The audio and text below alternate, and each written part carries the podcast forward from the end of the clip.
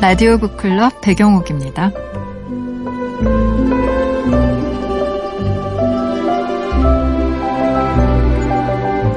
안녕, 잘 지내지?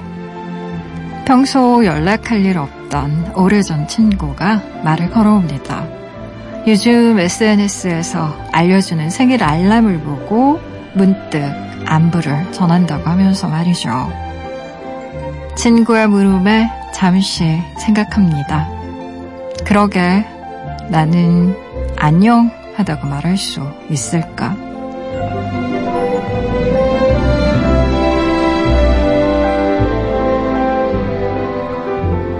스마트폰을 보면 이런 디지털 알림이 아니면 1년에 한 번 연락할 일도 없는 수많은 사람들이 있습니다.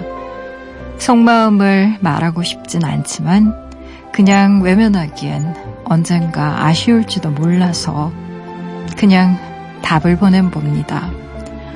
음, 잘 지내. 하트와 웃음이 가득한 이모티콘과 함께 말이죠. 그 친구와는 내년에도 같은 대화를 나누게 될까요?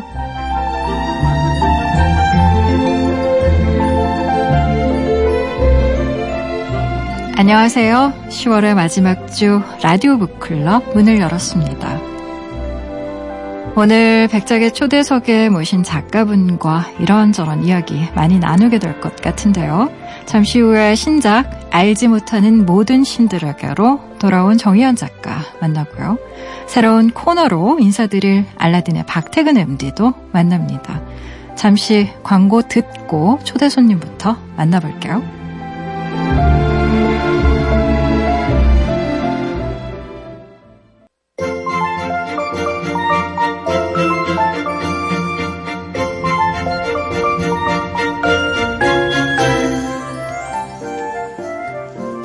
만약 어떤 사람을 만났을 때 이런 선택의 기회가 주어진다면 어떻게 할까요? 아프지만 진실, 거짓이지만 달콤한 이야기를 들어야 한다면요? 안 그런 분들도 계시겠지만 대부분의 사람들은 아마도 후자를 택하지 않을까 하는데요. 거짓 평화라도 깨지지 않는 쪽 말이죠. 다양한 작품을 통해서 많은 사랑을 받았고 꾸준히 우리 들 속에 속물근성, 상냥한 위선에 대해 단단한 질문을 던지고 있는 정희연 작가님 오늘 모셨습니다. 신작 알지 못하는 모든 신들에게 함께 만나볼게요. 아, 안녕하세요 작가님 진짜 오랜만인데요. 아, 안녕하세요. 네. 제가 진행했던 프로그램에 작년쯤에 나와주셨나요? 그렇죠? 어, 올해 3월, 4월이었던 걸로 기억해요. 아, 올해였나요? 네. 제가 기억이. 아, 참. 네. 그때는 정말 그 재미있는 에세이집을 들고 나오셨었는데. 네, 지난 겨울에 나왔었던 네, 네. 우리가 녹는 온도라는 맞아요. 네, 그 꽁트와 음. 에세이가 결합됐었던 음. 그런 책이었어요. 우리가 녹는 온도 이후에. 어, 그럼 올해 책이 두 권 나온 거네요. 그렇죠? 어, 그게 찍히는 걸로 작년 12월 25일인가 12월 말로 아. 어, 판권이 그래요. 그래서 네. 올해 첫 책입니다. 네. 굳이. 뭐 저의 맞아요. 뜻과는 상관없이 맞아요. 네. 보통 책 나오는 시기가 뭐 대부분은 밀리죠. 일찍 나오는 경우 거의 없는 것 같아요. 네, 음. 그리고 그 뒤에 책 네. 판권 날짜가 찍히지만 꼭 그것과는 상관없이 또 배본이나 음. 서점에서 만나실 수 있는 맞아요. 시기가 또 조금 차이가 음. 있기도 하죠. 그렇죠. 어, 이게 시리즈 중에 하나로 이번에 책이 나왔어요. 정희연 작가님의 소설 알지 못하는 모든 신들에게. 음, 책이 어, 어떻게 보면 굉장히 손 안에 딱 들어가는 정도의 사이즈고 길이도 별로 길지 않아서 좀 부담 없어 보이긴 하거든요. 음, 네, 음. 중편 소설이에요. 네. 그래서 200자 원고지 기준으로 보통 단편이 음. 100매 내외라면 네. 어, 이 소설은 280매 정도였어요. 그러니까 음. 보통 단편 소설 뭐 2.5개나 3개 정도를 붙여 놓은 길이고요. 네. 경장편이라고 하기에는 음. 좀 짧고 중편이 맞는 것 같습니다. 중편. 네. 어, 표시 이쁘네요. 네, 이 약간 현대문화 핀 네. 시리즈라고 하셨는데요. 이 네.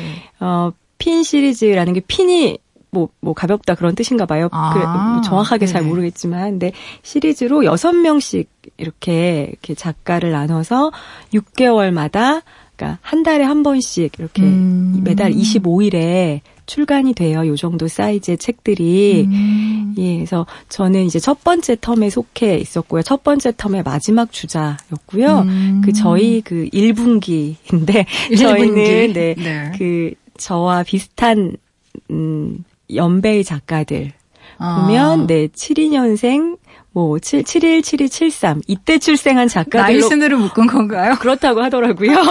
첫 번째 텀은 그렇고요. 네네. 그다음에 두 번째 텀은 이제 아. 예 10월 25일부터 출간된 약간 좀 젊은 작가. 이건 80년대 어, 작가들 아. 그래서 뭐 정용준 작가님, 네네. 김금희 작가님, 손보미 어. 작가님 이렇게 또 두 번째 텀이 시작이 예, 70년생과 80년대생. 네. 왠지 기분은 안 좋다. 네, 그래서 네. 그 저희 그첫 음. 번째 텀에 아, 작가들의 표지는 이렇게 네. 일관성을 가지고 같은 네네. 디자이너가 음. 같은 느낌으로 예, 어떤 하나의 작품처럼 음. 어, 그렇게 디자인을 하셨다고 해요. 그래서 네. 여섯 권을 모아놓고 보면 마치 작품 전시회를 보는 어, 느낌. 맞아요. 네. 좀 그런 느낌도 있고 책이 뭐라고 해야 되죠? 좀 이런 표현이 약간 그렇긴 한데 이렇게 만만한 느낌이 있어서 굉장히 편안하게 읽히는 그런 느낌이 있었어요. 그리고 저는 정현 작가님 작품 워낙에 가독성이 저는 좋아서 네. 약간 그 템포를 좋아하는 것 같아요. 그래서 저는 한 자리에서 그냥 쭉 한 번에 다 읽었거든요. 네, 어, 그렇게 음. 말씀해 주시는 분들이 많으셔서 되게 그쵸. 좋은데요. 네. 한편으로는, 아, 이게 되게 짧은데, 음. 어, 짧아서 그런 건데, 독자분들이, 어, 막 잘 읽힌다, 가독성이 에이, 좋다라고 말하면 짧아서, 약간 찔리기도 해요. 짧은데, 사실은. 그거 네. 짧아서 그런 건 아니고요. 네. 저도 작가기 때문에, 뭐, 네. 짧아도 정말 읽기 힘든, 뭐, 그런 소설들도 많이 있고요. 그렇기 때문에, 어, 사실 지금 작가님이 이렇게 천착해 있고 그리고 작가님이 많이 고민하는 어떤 주제들, 그러니까 좀 일관적인 어떤 그런 흐름이나 주제들이 있는 것 같아요. 네. 그게 뭐 상냥한 폭력이라는 말이 될 수도 있는 것 같고 또 저는 이제 이런 책들을 이렇게 쭉 보다 보면 그 행간에 보이는 약간 뭐라고 해야 되죠? 위험 회피형 인물들. 이렇게 표현할 수 있는 것 같은데 네. 어때요? 그 네. 주식에선 그 리스크 회피라고 들 얘기하는데 네. 그 삶에 정말 많은 그런 어떤 위험 요소, 리스크 이런 것들이 있고 사실 이 책은 용서와도 관련이 있는 이야기이잖아요. 네. 근데 이제 책을 처음에 이런 걸 좀 써야겠다라고 생각했던 어떤 계기나 뭐 아이디어가 떠올랐던 착상의 순간들이 있을 것 같아요. 네, 위험 회피형 인간 되게 재미있는 말인데요. 음. 이제 저는 좀 다르게 유해형 인간. 유해형. 계속 조금씩 네. 조금씩 지연하고 유예시키는 음. 인간들인 것 같아요. 뭐 쉽게 우리 언제 한번 보자라고 음. 하는데 그 언제가 언제인지는 네. 어, 참 약속 잡기 힘든 것 같아요. 그런데 그쵸, 우리 언제 그쵸. 한번 보자라고 하고 서로 어, 상냥하게 헤어졌는데 음. 그 상대가 계속 언제냐 내일 만날까요 모레 만날까요 이러면 갑자기 그 음. 그 사람이 훅 들어오는 거에 무서워지곤 하잖아요 아니 그 그런 제가 좀 바빠서 제가 좀 이렇게 하게 되는데요 그냥 현 제가 생각하기에 이 우리가 사는 이 현대 사회는 음. 많은 부분 무언가를 어 조금씩 지연시키고 유예하고 그다음에 할부로 어네 카드값뿐 아니라 감정도 나누고 그러면 조금은 더 안전하다고 생각하고 음. 어그 커다란 100만 원어치의 감정을 한 번에 훅 하고 받는 것보다 10만 원씩 나눠서 한 달에 한 번씩 음. 그 감정에 충격을 받으면 조금 낫다고 생각하잖아요. 음. 그래서 그런 네, 네. 네 이야기들, 그런 사람들 저 역시 그런 사람이고 어 역시 그런데 그런 역시 주제가 들어 있는 것 같고요. 그다음에 어, 착상의 순간을 말씀을 하셨는데, 물어보셨는데, 착상의 순간은 아주 오래 전이에요. 네. 그 2007년에 쓴 단편인데요. 음. 그때 나왔던 오늘의 거짓말이라는 네, 작품집에 네. 들어있는 소설 중에 어금니라는 소설이 있어요. 음. 어, 기억하시는 분들 계실 수도 있는데요. 그것이 어 그 40대 후반의 어떤 여성 화자고요. 굉장히 안정된 남들이 보기에 부러워할 만한 가정에서 사는 이제 주부인데 아들 하나뿐인 아들도 어, 그 대전에 있는 유명한 대학의 카이스트 음. 대학에 다니고 있고 남들은 네. 다 성공했다고 해요. 그런데 이제 자신의 생일날 치과에 가서 어금니를 뽑고 있는데 그 아들이 빗길 교통사고를 당했다는 음. 네. 어, 이야기가 전해지고 그래서 부랴부랴 가봤더니 아들이 일종 음주운전을 하고 또 어떤 이름 모를 소녀를 어떤 경로인지 모르지만 태워서 가해자인 거죠. 그런데 그 소녀는 죽었어요. 그 부모 음. 없이 사는 소녀, 10대 소녀이고, 그리고 아들은 명백한 음주운전을 했고, 이걸 알게 되었을 때 그 부모는 어떻게 할 것인가의 문제를 다루었었는데요. 네. 그때 이제 남편은 수습을 해요. 어쨌든 음. 뭐 자신의 자식의 일이니까 수습을 하는데 그 화자인 여성은 조금 한 발짝 멀리서 바라보면서 심정적으로는 동조할 수밖에 없지만 또 완전히 동조하지는 못하고 어떻게 할지 어, 예, 그렇게 바라보는 그런 화자거든요. 근데 그 화자가 마지막에 어, 어쩌면 나는 나와 영원히 화해하지 못할 것이다라고 끝나는데 그 문장이 항상 저를 10년 동안 따라다녔던 것 같아요. 나는 나와 화해하지 못할, 못할 것이다. 것이다. 어쩌면 영원히 화해하지 못할 음. 것이다인데요. 네. 음, 네, 것이다라고 하는 것이 미래형의 어떤 단정인지 아니면 어떤 예감인지 아니면 결심인지 그것에 따라서 어, 달라질 것 같더라고요. 네. 그들의 삶이. 그래서 10년 동안 뭐 천천히 늘 이걸 생각했었던 건 아니고요. 음. 천천히 네. 그 문장 이어서 다른 소설을 쓴다면 무엇이 될 수 있을까를 음. 오랫동안 생각을 했고요.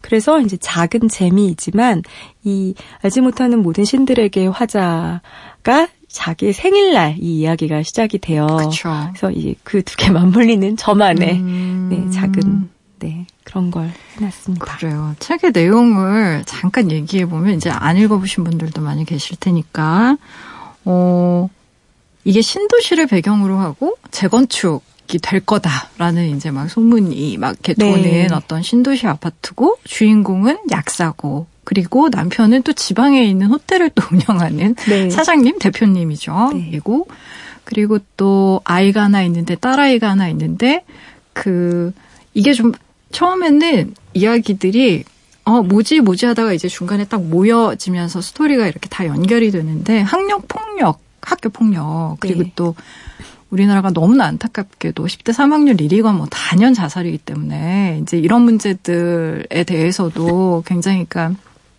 이야기들이 많이 있는데, 어, 이 엄마의 고민이라는 게 저는 사실 심정적으로는 이해가 갔어요. 어, 본인이, 그니까, 뭐, 그 학교 폭력위원회에서 이제 뭐 부회장 맡고, 그러면서 뭔가 이제 좀 결정을 하고 정리를 해야 되는 입장에서 결정하고 싶지 않고 정리하고 싶지 않은 어떤 그런 마음, 누군가의 인생에 개입해서 그 사람의 인생을 좌지우지하는 어떤 역할을 하고 싶어 하지 않는 마음? 근데 음. 그게 저는 요즘 세대의 어떤 그런 마음인 것 같거든요. 왜 연애는 하고 싶은데 연애할 때 받을 상처는 싫고 외롭지만 혼자 있고 싶고 막 이제 이런 굉장히 그 모순된 감정들이 요즘에는 어떤 경계선 위에 좀 이렇게 갈팡질팡하면서 사람들이 있는 것 같은 느낌이 들거든요. 네. 음 어떠세요? 그게 단지 단지 그냥 중산층의 안락한 삶을 살고 싶어서 그런 정도의 마음을 가지고 있는 건 아닌 것 같아서 저는 네. 이게 뭐 중산층이든 아니면 상류층이든 그 어떤 층이든 요즘에 이제 좀 현대인들이 겪고 있는 어떤 경계 같다라는 느낌이 많이 들거든요. 이도 저도 아닌 어떤. 네, 어, 저도 말씀에 동의를 하고요.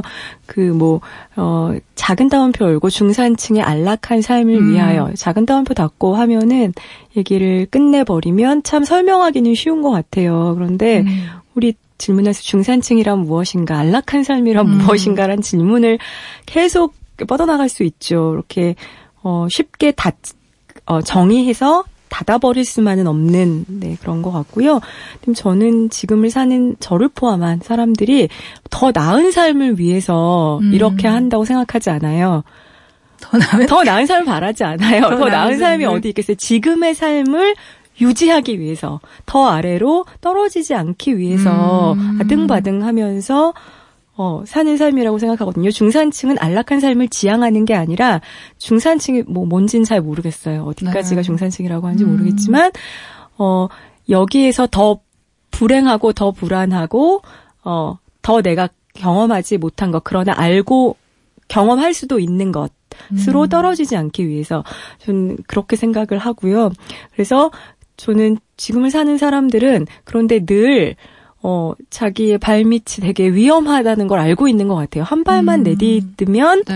어, 저 친구가 같이 그냥 어릴 때부터 자라오는 것을 본 어, 딸의 친구가 어느 날 학폭위의 가해자가 되었듯이 내 자식도 그렇게 될 수 있는 거죠. 그럼요. 네, 그렇기 때문에 음. 어떻게 보면 피해자에게 감정이입하기보다 피해자는 외부에서 들어온 사람이기 때문에 들어온 아이이기 때문에 어, 그 아이와 나를 그 아이의 집과 우리 집을 동일시하기보다 어릴 때부터 같이 보아온 나와 같은 아파트 단지에 사는 그 아이들과 나를 동일시할 수 있는 거죠. 그래서 쟤네들이 정말로 가해자라고 생각하지 않았을 것 같아요. 그냥 음. 어떻게 휘말려서 이렇게 된 거지. 성, 설마 그 아이들이 정말 그렇게 나쁜 아이들이겠어? 그리고 설마 저 아이 혼자 그렇게 일방적인 피해자겠어? 라는 것을 저는 이 화자가 자기도 모르게 자기 마음속에 그런 걸 가지고 있었고 그렇기 때문에 그것을 그 사건을 성과 악이 분명히 정해지지 않은 사건이라고 믿었을 것 같고 어, 그렇게 판단을 했기 때문에 남의 일에 더 이상 관여, 괜히 거수기가 될 지언정, 어, 그냥 피하고 싶다. 그런 회피의 방법을 선택했을 거라고 생각을 해요. 음. 네. 그럼 제목을 얘기해 보지 않을 수가 없는데, 네. 제목이 알지 못하는 모든 신들에게. 네. 어, 네, 성경에 있는 뭐 이야기라고 하는데요. 그만큼 알지 못하는 신들에게까지 그렇게 간구하고 기도해서 어, 빌고 싶은 간절한 마음, 음, 음 뭐 그런 뜻이 있는 것 같아요. 음, 이 기도를 하고 있는 사람이 그럼 누구예요, 이 책 속에서? 어, 이 책 속에서 어, 뭐 화자죠. 화자 음. 세영이라는 화자인데 누구나 그런 것 같아요. 그런데 이 세영이 자기 자식 도우에게 일어난 일이 아니잖아요. 그렇기 때문에 그냥 남의 일 보듯이 객관적인 제3자의 눈으로 봤다면 그 장례식장에서 도우의 태도 와그 장례식장의 어떤 그런 것을 보면서 마지막에 나에게도 올 것이라고 동일시 하려고 하는 순간이 좀 마지막 순간이라고 생각을 하거든요. 그래서 어, 처음으로 나 역시 알지 못하는 모든 신들에게 내 자식의 일이 아니고 내 일이 아니지만 그렇게 하는 순간으로 전환하는 어떤 그런 상황 을 알지 못하는 모든 신들에게 나도 빌수 빌수 있고 내 아이의 일이 아니지만 어 그냥 이 세상의 다른 모든 아이들을 위해 예, 신들에게 기도하고 싶은 마음. 음. 그래서 어떻게 보면 어, 세월호가 맞아. 없었다면 음, 음, 이런 이야기의 마지막 부분을 생각할 수 있었을까라는 생각도 들어요. 어. 음. 저에게 그런 것을 보고 같이 아파하는 경험이 없었다면. 그래요. 이 소설이 음 어떻게 보면 뭐 그 요즘에 요즘에 하도 제가 이제 뭐 카페에서 가끔 뭐 차를 마시거나 아니면 이제 작업을 할 때가 있는데 그럴 때 보면 많은 분들이 모여서 주식 폭락과 함께 부동산 광풍에 대해서 이야기를 굉장히 많이 하시는데 여기 이제 신도시 재건축과 관련된 이야기도 사실 나온단 말이에요. 근데 어, 제가 뭐, 신거, 신도시의 재건축에 대해서 어떻게 생각하십니까? 작가님. 이걸 물어보려는 게 아니라, 욕망에 대한 얘기를 좀 물어보고 싶은데, 어떠세요? 요즘 작가님이 가장 주목하고 있는 욕망? 그러니까 욕망의 종류? 뭐 이런 게 있다면 뭘까? 그리고 혹시 뭐 구상하고 있는 단편이나 장편. 왜냐면 이제 어, 기존의 정기현 작가님이 굉장히 많이 예리하게 다루었던 주제 중에 하나가 이제 여성들의 욕망, 숨겨진 어떤 욕망, 욕구 뭐 이런 거에 대한 이야기들도 많이 하셨는데 이제 그 책을 많이 내시면서 이제 그런 것들의 변화가 있을 것 같거든요. 이제 최근에 좀 관심을 갖고 있는 어떤 뭐 욕구나 욕망 뭐 이런 것들이 있나요? 음, 우리 사회의 욕망인 거죠. 어, 좀 아까도 잠깐 이야기했는데 떨어지지 않기 위한 음, 음. 욕망, 벼랑에 나 남들 눈엔 안 그럴지언정 나는 내가 벼랑 끝에 매달려 있다고 생각을 하는 거죠. 조금 그러니까 근데 그 그것이 어 세상은 정말 꼭 그런 것은 아닌데 이 세상이 어떤 수많은 계층의 사다리로 이루어져 있다고 생각을 하고 만약에 내가 우리 집값이 떨어지는 것을 그것이 하나 떨어지는 것, 그럼 내 정체성도 그렇게 된다고 음. 불안해하는 어떤 그런 것. 네. 그래서 떨어지지 않기 위해 매달려 있는 욕망이랄까요? 음. 음, 저 특히 지금 2015년 이후에 한국 사회는 그 전에는 어떤 물론 그런 것들이 있었다면 지금은 더욱 노골적으로 어 그런 것들이 나타나는 것 같아요. 그리고 그런 것들을 그냥 어, 뭔가 자성을 해야 한다던가 다시 한번 생각해 보자 이런 이야기가 되게 고리타분하게 들리고 음. 이게 그냥 누구나 어, 근데 뭐 이것들을 해결하기 위해서 어떻게 하는지는 저도 잘 모르겠습니다. 음. 저희는 그냥 열심히 소설을 쓸 뿐. 근데 왜 그렇게 다들 불안하죠? 그러니까 만나는 모든 분들을 보면 그 사람의 어떤 뭐 학력이나 뭐 연봉 수준이나 직위나 직업이나 이런 거랑 상관없이 하나같이 모두 다 균등하게 불안해요. 그러게요. 너무 신기하죠. 저 역시 그런 사람이므로 네, 네, 어, 저 역시 고민하고 있어요. 왜 이렇게 뭐, 뭐가 그렇게 불안하세요? 그냥 저 삶이 불안해요. 네. 사는 것 자체가 매일 매일이 불안하지 않나요? 그냥 음. 매일 저는 그게 근데 꼭 제 개인적인 뭐 무슨 일이 있을 것 같아라는 것보다 이 사회에 무슨 일이 있지 않을까? 라고 음. 늘 불안해요. 저는 어 그게 이 스마트폰과 굉장히 함께 가지 않나 뭐 저의 음. 경우에는 그런데요. 어 그냥 다른 일이 없어도 그냥 본능적으로 되게 습관적으로 포털에 모바일을 들고 포털에 들어가고 네 들어가서 아침에 눈 뜨자마자 오늘 뉴스는 뭐인지 보는 거예요. 근데 누구나 음. 똑같이 보잖아요, 전 국민이. 그쵸. 그래서 어 오늘의 이 메인 뉴스는 이거네, 오늘은 이건가 봐라고 하면서 보는 거죠. 그래서 나랑 큰 상관이 없고 내가 그냥 넘겨야 되는 어떤 뉴스들도 그냥 보게 되고 음. 내가 내면화식 받아들이게 되고 내면화 시키게 되고 또 이게 뭐지라고 판단을 계속하게 되고 댓글까지 보면서 판단을 하잖아요. 이렇게 어떤 연예인의 어떤 사건들을 음. 내가 왜 사실은 굳이 그럴 필요가 없는 일이고 그쵸.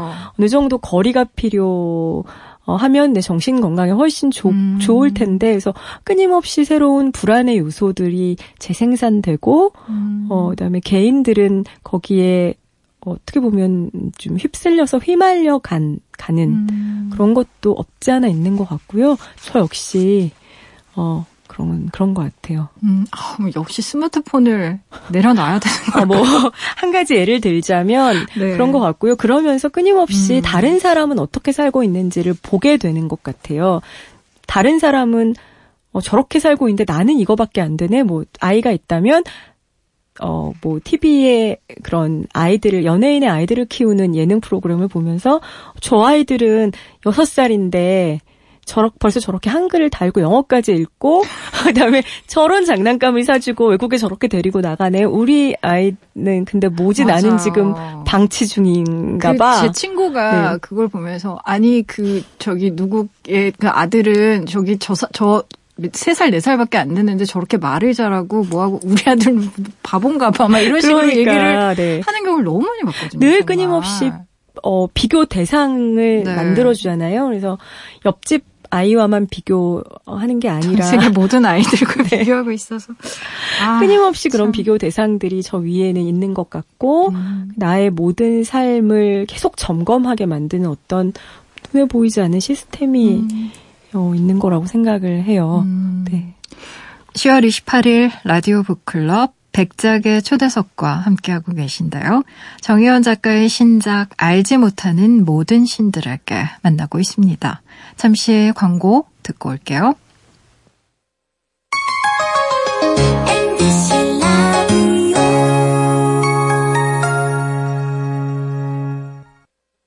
(10월 28일) 라디오 북클럽 정혜원 작가의 신작 알지 못하는 모든 신들에게 만나고 있습니다. 책이 이 책을 이제 알지 못하는 모든 신들에게 읽고 나서 제가 첫 번째로 든 생각은 그냥 염치라는 거였는데 염치라는 말이었어요. 사실 개인적으로는 그러니까 염치 있게 사는 게 어떤 건가. 음, 네. 이제 그걸 사실 아이들이 그 남아있는 장례식장을 보면서 이 엄마도 아마 그런 것들을 생각을 했을 것 같은데 책을 어떻게 읽어줬으면 좋겠다라는 얘기 한번 들어보고 끝낼까요? 네.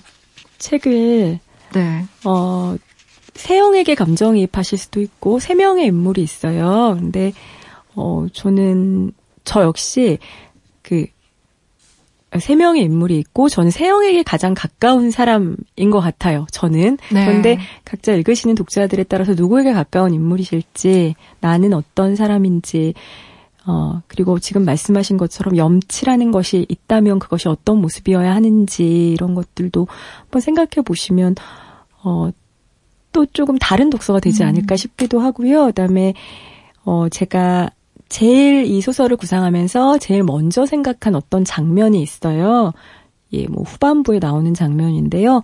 그 장면을 이 소설을 읽으신 굉장히 많은 분들께서 그 장면 이야기를 해주시더라고요. 음. 일종의 뭐 힌트 숙제인데요. 네. 이 장면 한번 찾아보셔도 뭘까 궁금해하면서 찾아보셔도 음. 네, 또 다른 방식의 흥미로운 독서가 되지 않을까 합니다. 그 장면 혹시 읽어주실 수 있으세요? 음, 네, 읽어드릴게요. 네네. 네.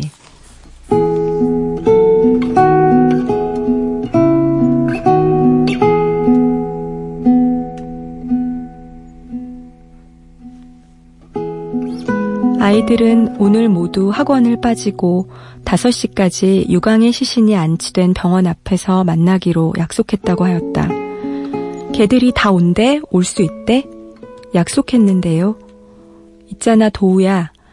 세영은 차디찬 우유를 한 컵 가득 따라 도우에게 건넸다. 너희 마음은 충분히 알겠는데 그 마음 참 예쁜데 자꾸 코가 맹맹해졌다. 지금은 말이야, 거기 어른들이 많이 힘드실 수 있지 않을까? 힘드신데 너희들을 보면 강의 생각이 더 많이 날 수도 있어. 도우는 우유를 마시지는 않고 손가락 끝으로 컵을 만지작거리기만 했다. 그러니까 나중에 가는 게 좋겠어. 세영의 말이 끝나자 도우가 있는 힘껏 컵을 잡았다. 나중에 언제요? 엄마, 시간이 없어요.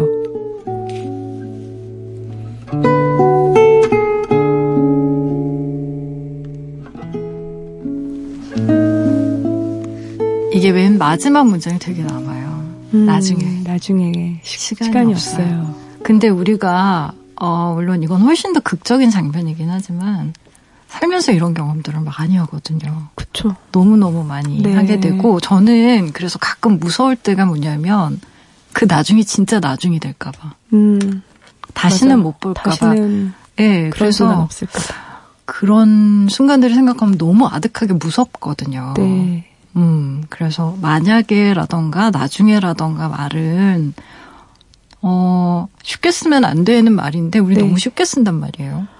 아, 그런데 또 음. 맞아요. 그 무섭기도 한데 우리가 또 그런 약속, 나중에라는 약속의 순간도 하지 못하고 산다면 음. 또 슬프니까 나중에가 언제인지 조금 더 구체적으로 정하면 좋을 것 같아요. 우리 언제 만날까요? 그러니까 늘 손가락을 걸고 약속을 지키는 네. 그 나중에가 어 음. 언젠가 불가능한 어떤 지점이 아니라 어 나중에 한 시간 후에 나중에 음. 내일 모레 음. 이번 주 토요일 2시 어 네를 약속하고 더 자주 보면 좋겠어요. 네, 여러분 이건 굉장히 중요한 메시지 같아요. 이 책이 물론 그 저는 모든 인물들에게 각각의 어떤 이유가 있고, 어, 누가 나쁘고 누가 나쁘지 않고의 문제가 아닌 것 같고, 음, 그래서 사실은 읽고 나면 더 뭔가 꽉 막힌 것 같은 그런 느낌이 약간 들기도 했는데요. 그, 나중에라는 말에 대해서 이야기하는 도우의 말이 사실, 어, 제일 가슴에 와닿았고, 그래서 이제 그 말을 되새기면 지금 현재를 가장 잘 살아내는 이게 우리 우리의 가장 큰 어, 어떤 잘 살, 살아가는 방법이 아닐까라는 생각도 들기도 하고요. 네, 음. 저도 그래요. 네. 어, 현재, 현재를 어떻게 잘 사는가에 네. 대해서 잘 많이들 그냥 놓치고 사는, 살아요. 저 역시 그렇고요. 늘 오지 않을지도 모르는 내일을, 내일, 언젠가를 위해서 현재를 유예하고 살 때가 많잖아요. 음. 네. 그래서 반성합니다. 반성, 반성의 시간 함께 가셨고요. 그런 의미에서 작가님과는 바로 방송이 끝나면 언제 어디서 어떻게 그러니까 어떤 곳에서 만날지 정하도록 네. 하겠습니다. 아 오늘 나와주셔서 감사하고요. 네, 저도 즐거웠습니다. 네, 감사합니다. 네, 안녕히 가세요.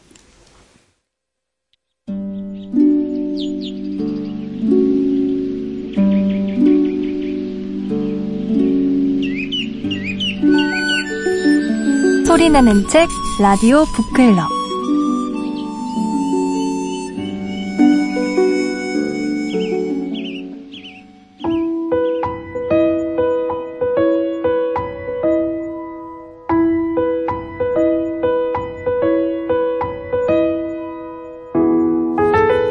쏟아지는 신간 속에서 살짝 고민을 덜어드립니다. MD 박태근의 우선순위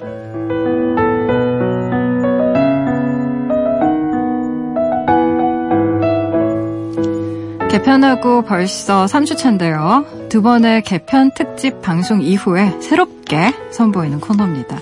쏟아지는 신간 또는 어느새 지난 책들 중에서요. 이 책 정도는 꼭 보고 넘어가야 한다고 알려주실 분 모셨어요. 온라인 서점 알라딘의 MD 박태근 MD님 모셨습니다. 네, 안녕하세요. 음, 박태근입니다. 잘 지내셨어요? 저야 뭐 늘 책 속에서 네. 책과 함께 건강하고 평안하게 지내고 있습니다.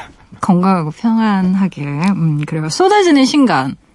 늘 속에 많이 파묻혀 계실 텐데. 네, 어떤 그, 신간이 눈에 이렇게 우선순위로. 그러니까요. 그렇게 신간이 많이 쏟아져도 네. 어쩔 수 없이 눈에 띄는 책들이 있더라고요. 그러니까요. 특히 최근에 나온 책 중에 네. 그냥 흘러넘쳐도 좋아요라는 에세이가 있는데 네.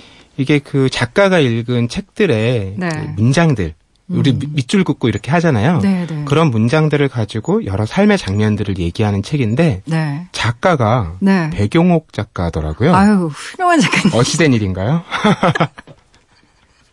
네. 아니 보통 진행자가 자기 책 이렇게 얘기하는 되게 민망하잖아요. 네. MD님이 이렇게 옆구리 콕 찔러가지고 얘기해 주시니까. 만족하십니까? 만족합니다. 네. 네. 네, 참 좋네요. 어, 오늘 첫 시간인데 어떤 책들 가져오셨는지 궁금해요. 네, 음, 신간들 중에 눈에 띄는 책들을 좀 골라왔는데 네네. 네. 우리 몸 오류 보고서라는 음. 과학책하고요. 네. 또 어른들의 그림책 내 마음 속에는 음. 이렇게 두 권의 책 골라왔습니다.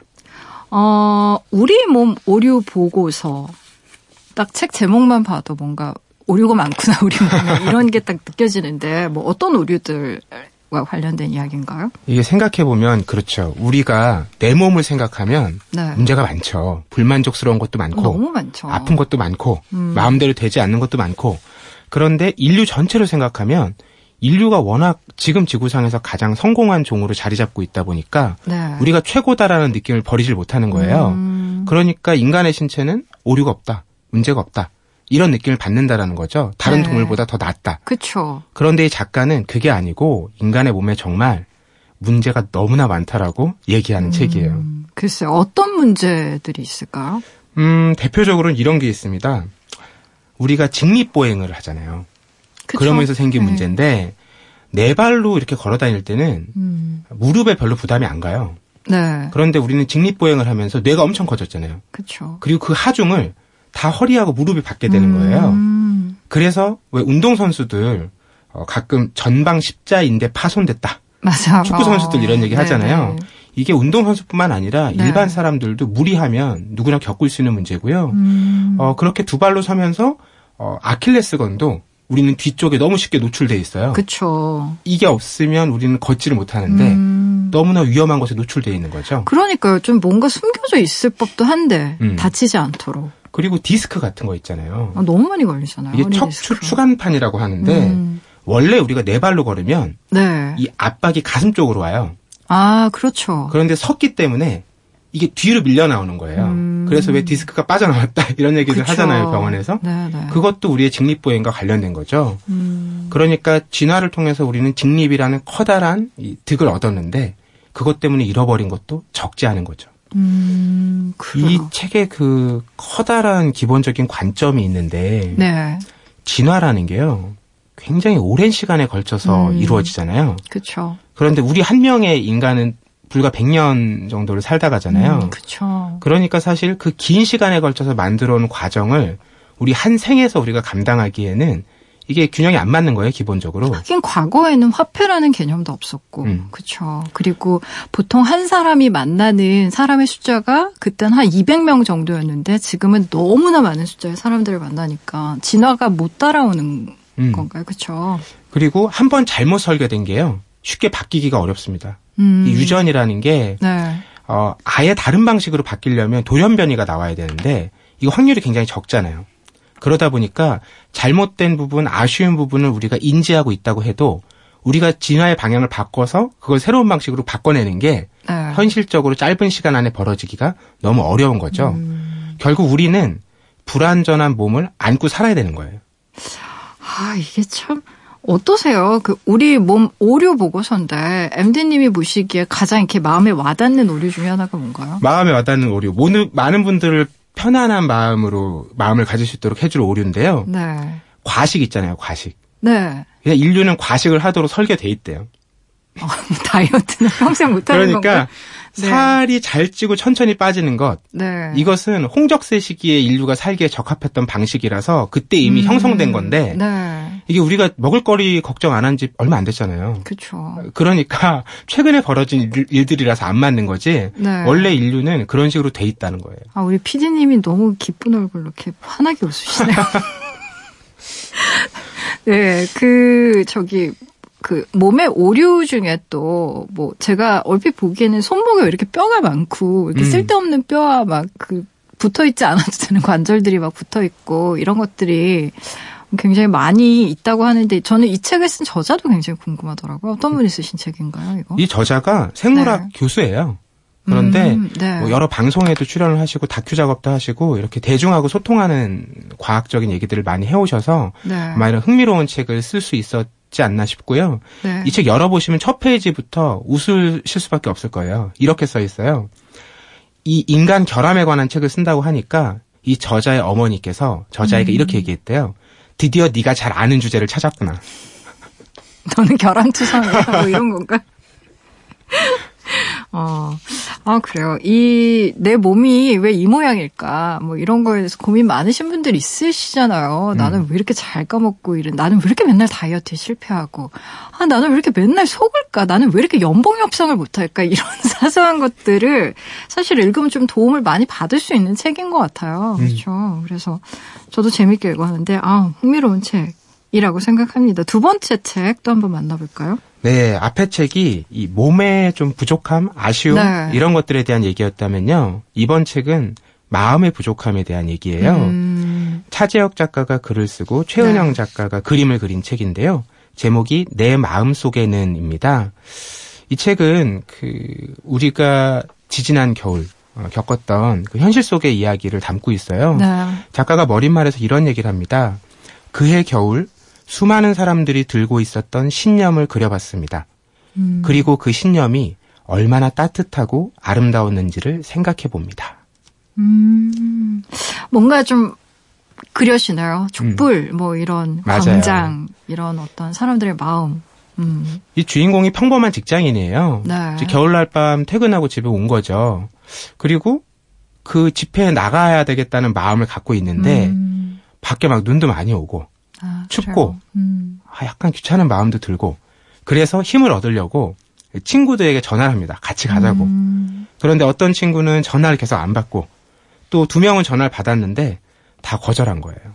야, 눈도 많이 오고 할 일도 많고 춥고 집에서는 애가 울고 이런 얘기 하는 거죠. 네. 대신에 내가 오늘은 못 가지만 다음에 꼭 같이 갈게. 음. 이런 얘기를 들었을 때또 네, 네. 갈등하는 거죠. 하, 이렇게 다들 고민하고 현실의 문제 때문에 못 가는데 나라도 가야 되는 거 아닌가? 또 한편으로는 이렇게 다들 안 가고 있는데 나라도 나 하나 가서 뭐 하나? 음. 이런 두 가지 생각이 왔다 갔다 하는 거죠. 나라도와 나 하나도. 음. 뭐 이런 이런 거 그렇죠. 누구도 안 가니까 나라도 가야 되지 않을까와 누구도 안 가는데 내가 가서 뭐 할까? 음. 근데 대부분의 많은 일들에 대한 고민은 이렇게 시작되는 것 같아요. 맞아요. 두 가지 감정 안에서. 음. 저는 그 시기에 네. 급성 폐결핵에 걸려서 아 기억나요 앤디님 네, 병원에서 계셨잖아요. 격리 치료를 받느라고 네. 거의 못 갔어요. 음. 그래서 그 일들에 대한 좀 마음의 빚이랄까요? 아쉬움이 있었는데 아. 마침 이 책이 나오니까 너무 눈길이 가더라고요. 음. 그래서 너무 공감하면서 읽었고 저는 그럴 때 나갈 때 이런 생각으로 가거든요. 뭐 특별히 내가 대단한 일을 한다. 네. 뭐 정의를 지킨다. 이런 게 네, 아니고 네.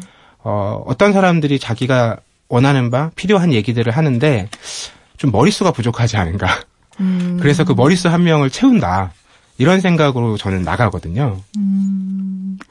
그러면 주로 나라도에 더 마음 쪽이 많이 기우는 분 이신 건가 봐요. 그렇죠? 네, 나라도 해야 된다라는 생각을 자주 하는 편이에요. 음, 행동하는 양심. 아니, 그렇게까지 말씀하시면 너무 무거워지고요. 행동하는 양심. 아, 오늘 이렇게 두 권의 책을 소개받았는데, MD님이 실은 굉장히 행동하는 분 맞습니다. 환경 관련해서 팟캐스트 진행도 두 가지나 하시고. 음, 그리고 제가 아까 잠깐 소개를 못 드렸는데, 편집자를 위한 실험실. 네. 음, 이라는, 어, 타이틀을 달고 계시는데, 이 편집자를 위한 실험실과 관련된 이야기를 잠깐 듣는 것으로 한번 오늘 음, 코너를 뭐 마무리해 볼까요? 언젠가는 정말 그런 실험실을 짓고 싶은데 네. 뭐 이런 책이나 출판에 대한 이야기들을 나누는 공간 이런 걸 네. 만들고 싶은 생각이 있고요. 지금은 아직 공간이 없어서 이제 함께 뜻을 하는 친구들하고 네. 이런 출판계의 문제를 고발하는 방송이라든지 어, 어 이런 것들 고발 뭐 그러면 뭐 밀, 밀린 뭐 월급 혹은 뭐 그렇죠. 이런 노동 시간 뭐, 뭐 출판계의 우리 MBC니까 PD 수첩 요즘에 PD 수첩이 아주 그냥 연타석으로 뭔가 굉장히 고발 많이 하시더라고요. 네. 어. 그런 일들도 좀 기획을 해서 아, 진행을 하고 있어요. 출판계의 PD 수첩 하니까 뭔가 딱 와닿네요. 음, 그래요. 어, 나라도 한번 해보자. 뭐 이런, 그쵸. 어, 그림책이라서 사실 읽기가 전혀 부담스럽지 않은 책이기도 해요. 그리고 실은 요맘때쯤이었던 것 같아요. 그렇죠? 맞습니다. 네, 음. 요맘때쯤이어서 읽으면서 아, 그래, 그때 그랬었지. 라는 생각이 들면서 어, 더불어서 든 생각은, 아니, 이렇게 시간이 빨리 흐를 수가. 올해가 다 갔구나. 막 이런 생각이 들면서 굉장히, 아, 이제 올 한 해도 어떻게 마무리해야 되나 이런 생각했던 것 같은데. 뭐, 하, 올, 올 한 해는 또 어떻게 마무리하실 계획 가지고 계세요? 글쎄요, 그냥 제 머릿속에는 오늘 음. 일요일이잖아요. 네. 오늘 지나고 나면 올해 일요일이 아홉 번밖에 안 남아있다.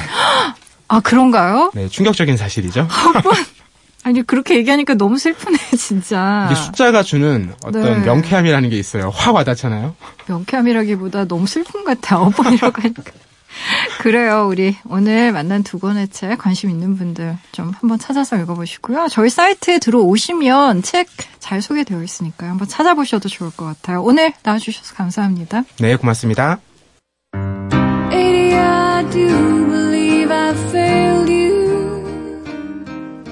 샥샥과 나 사이에 바위와 나 사이에 연결되어 있는 줄은 처음부터 없었는지 모른다.